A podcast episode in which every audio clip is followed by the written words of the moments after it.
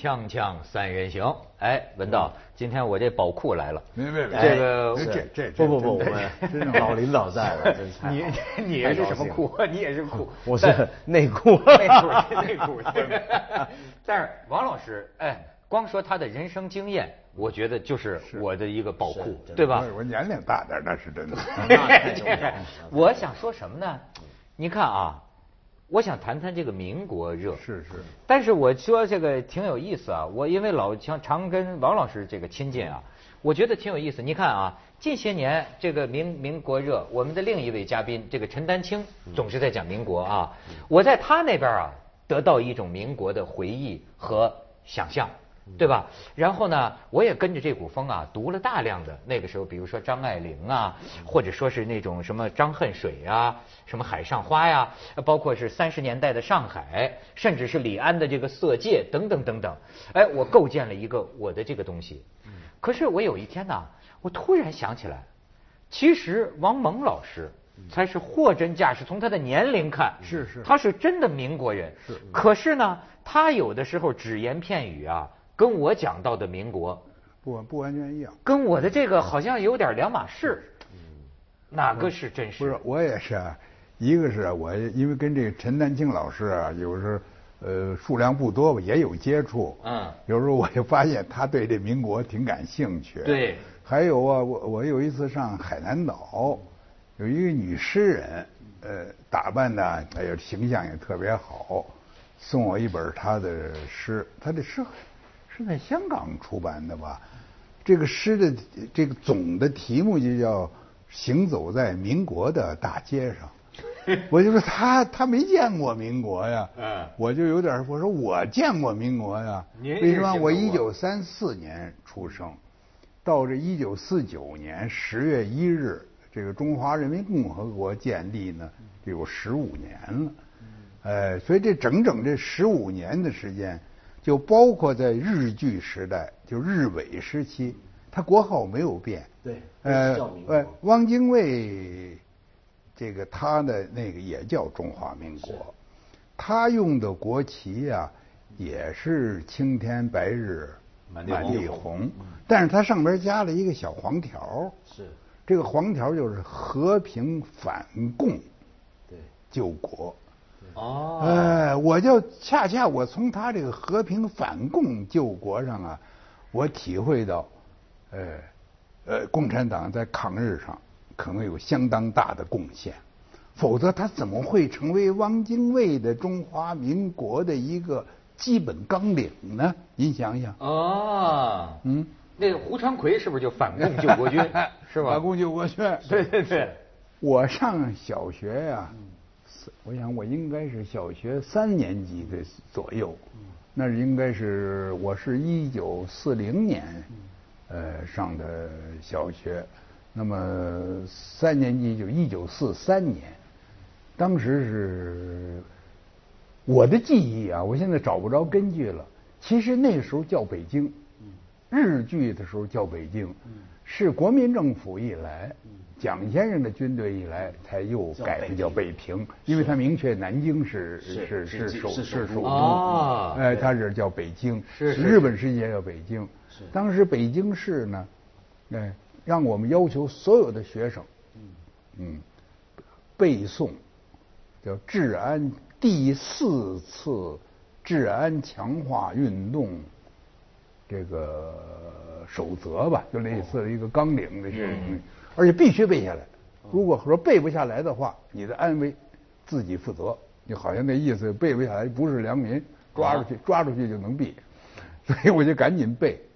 他第一句话，我们要剿灭共匪，肃正思想。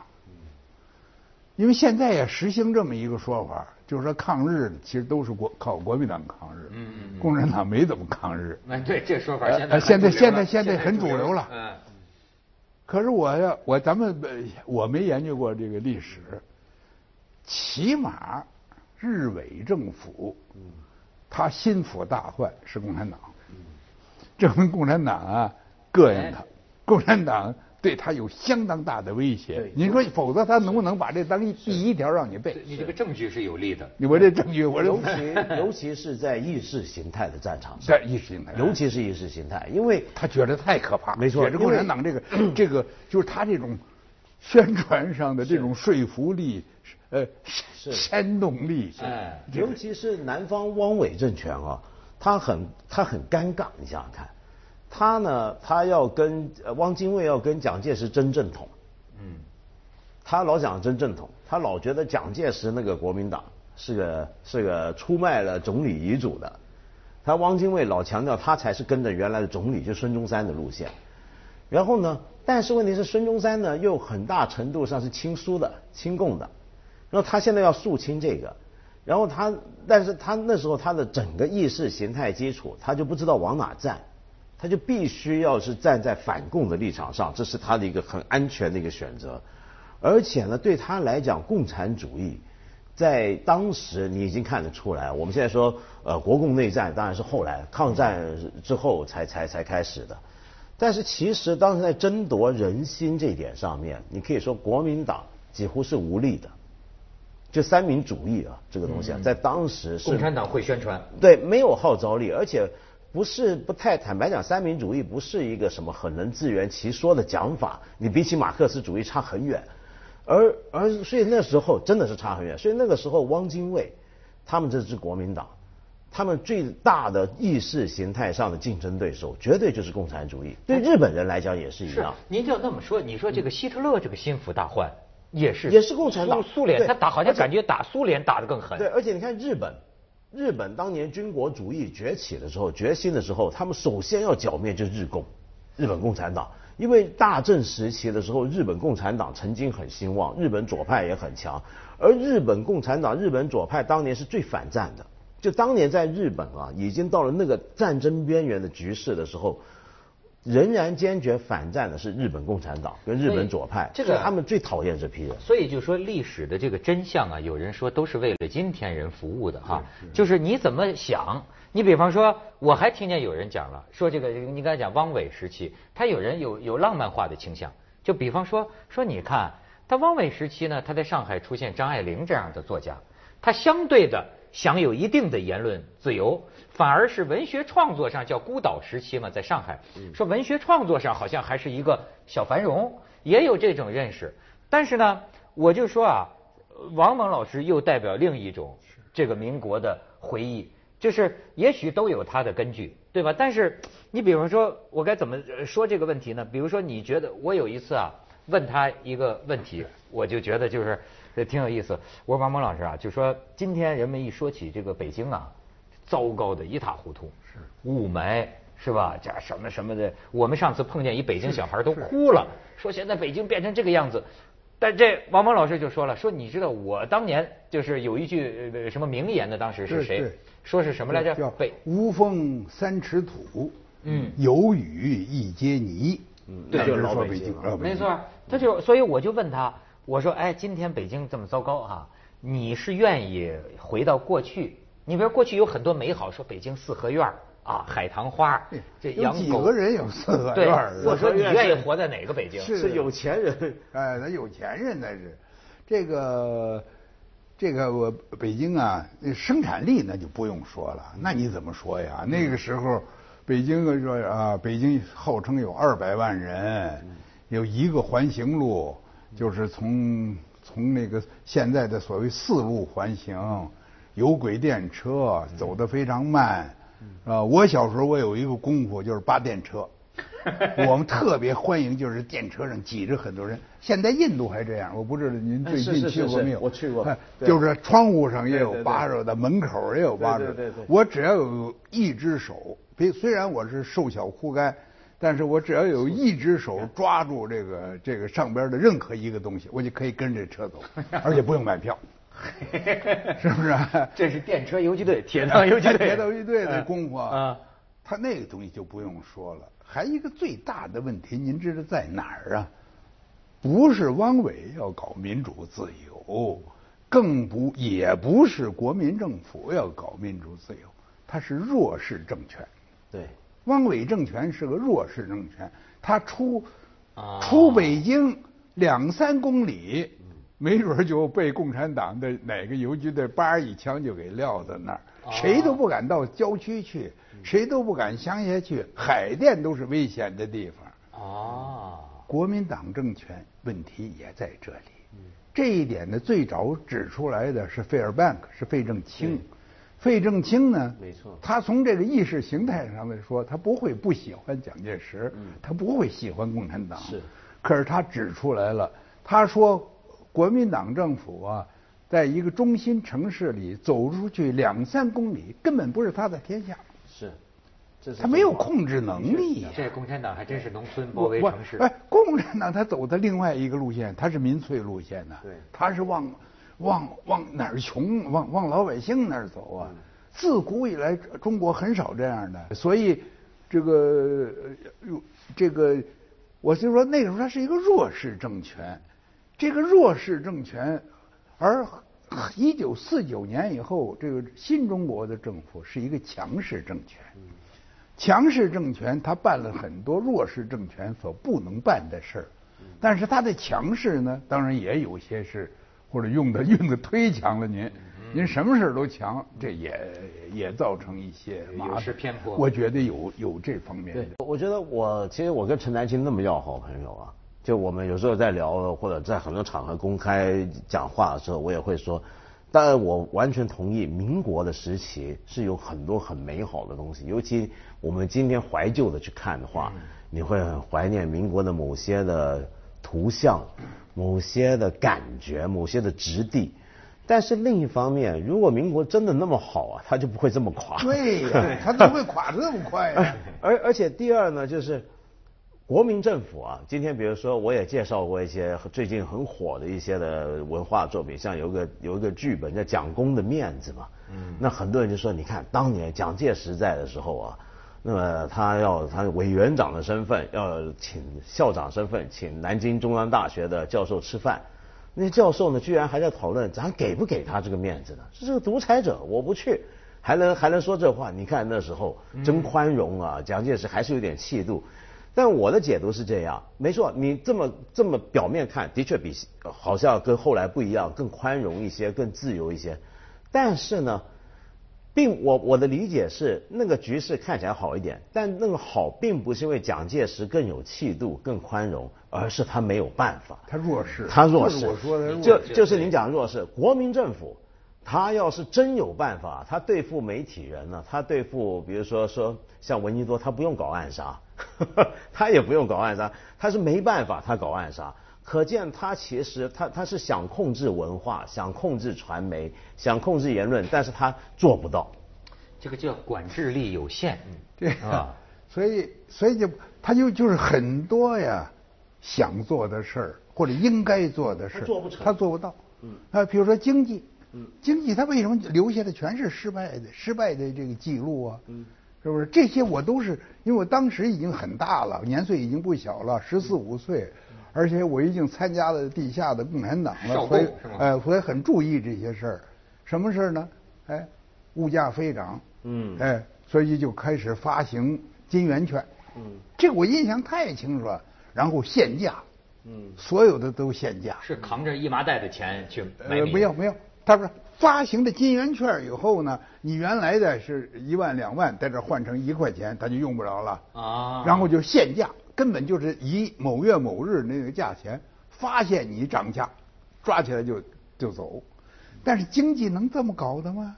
是不是？你计划经济也没这么搞过呀。嗯。呃，我当时呢在河北高中就地安门上学。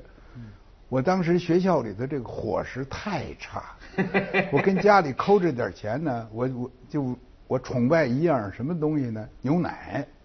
那门口有一个老德顺牛奶厂，我那喝一杯牛奶，我立马觉着这营养啊，就浑身浑身就出来了。但是它限价，然后这牛奶呢，它没别的办法，它就越来越稀。啊。你不是限价，但是物价实际上涨了。嗯。对越来。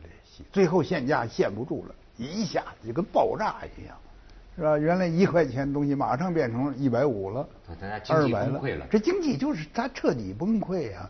那个法币，那个那个时候我们家租房子住啊，都是写的那个折子啊，那叫折子，就那合同啊，都是 就就像那咱们中国这个也挺逗，过过去这是好像这个文书吧是折子，那折子上都是写洋面，啊，哎，每月八袋洋面，我租你这两间小房，啊，白你面你说钱哪有用啊？钱不可靠。钱不有用啊。哎呦，然后我我还我一一上学经过这个北沟院儿，北沟院儿都是干嘛的呢？倒卖银元儿的，买俩卖俩，买俩卖俩，买俩卖买俩卖俩。啊，这银元您见过吗？见过见过，后来见过。哎呃，比较值钱的银元是什么？您知道吗？呃，站人的。哦，袁大头呃袁大头不行，袁大头必须行站人的，站着一个外国人。嗯哦呃，他就那个同样都是银元，重量也一样，那个比这个就值钱的多。呃，袁大头干，呃，买俩买俩买俩买俩。哎呦，我确实啊，我就我是真的觉得这个。这个这个中华民国，他这个日子他过不下去，他不完蛋才怪呢。嗯，所以各我脑子里全是这些笑话。啊我，我再给您举点儿零零碎碎的笑话啊。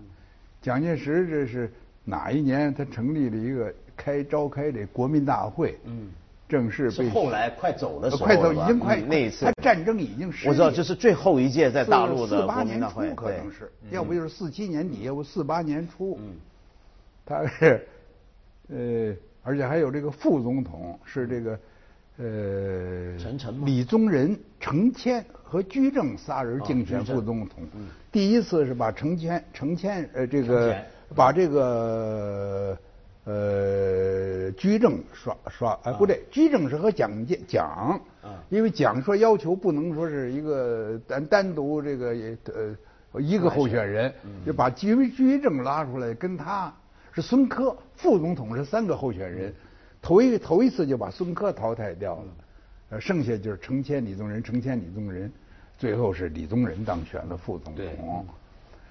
可笑的在哪儿呢？说是这个江苏一个报纸啊，登出来的是，呃，蒋中正当选为中华民国小总统。怎么这什么意思？这个不知道什么意思啊。然后就就就就把这个这个这个报纸的人都带走了，然后是小总统嗯 然后报纸上他发出来的消息是什么呢？你也哭笑不得，他怎么不这么不会说话呀？说经这个有司啊，就是管这个事儿的部门呢，详细的调查，说完全这是一次校对上的失误。并无政治背景，也没有政治动机。同时，由于受害人即蒋中正先生未提出告诉，哎，予以无罪释放。不是不是受害人，不是您这个，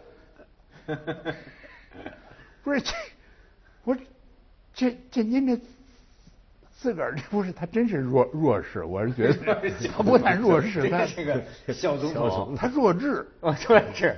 不是您这话您怎么说都行，是不是？您 这但是没有说的这么笨的，还有其他，这都是这个这个民，就是笑话在民国的报纸上都都不是共产党的报纸弄的。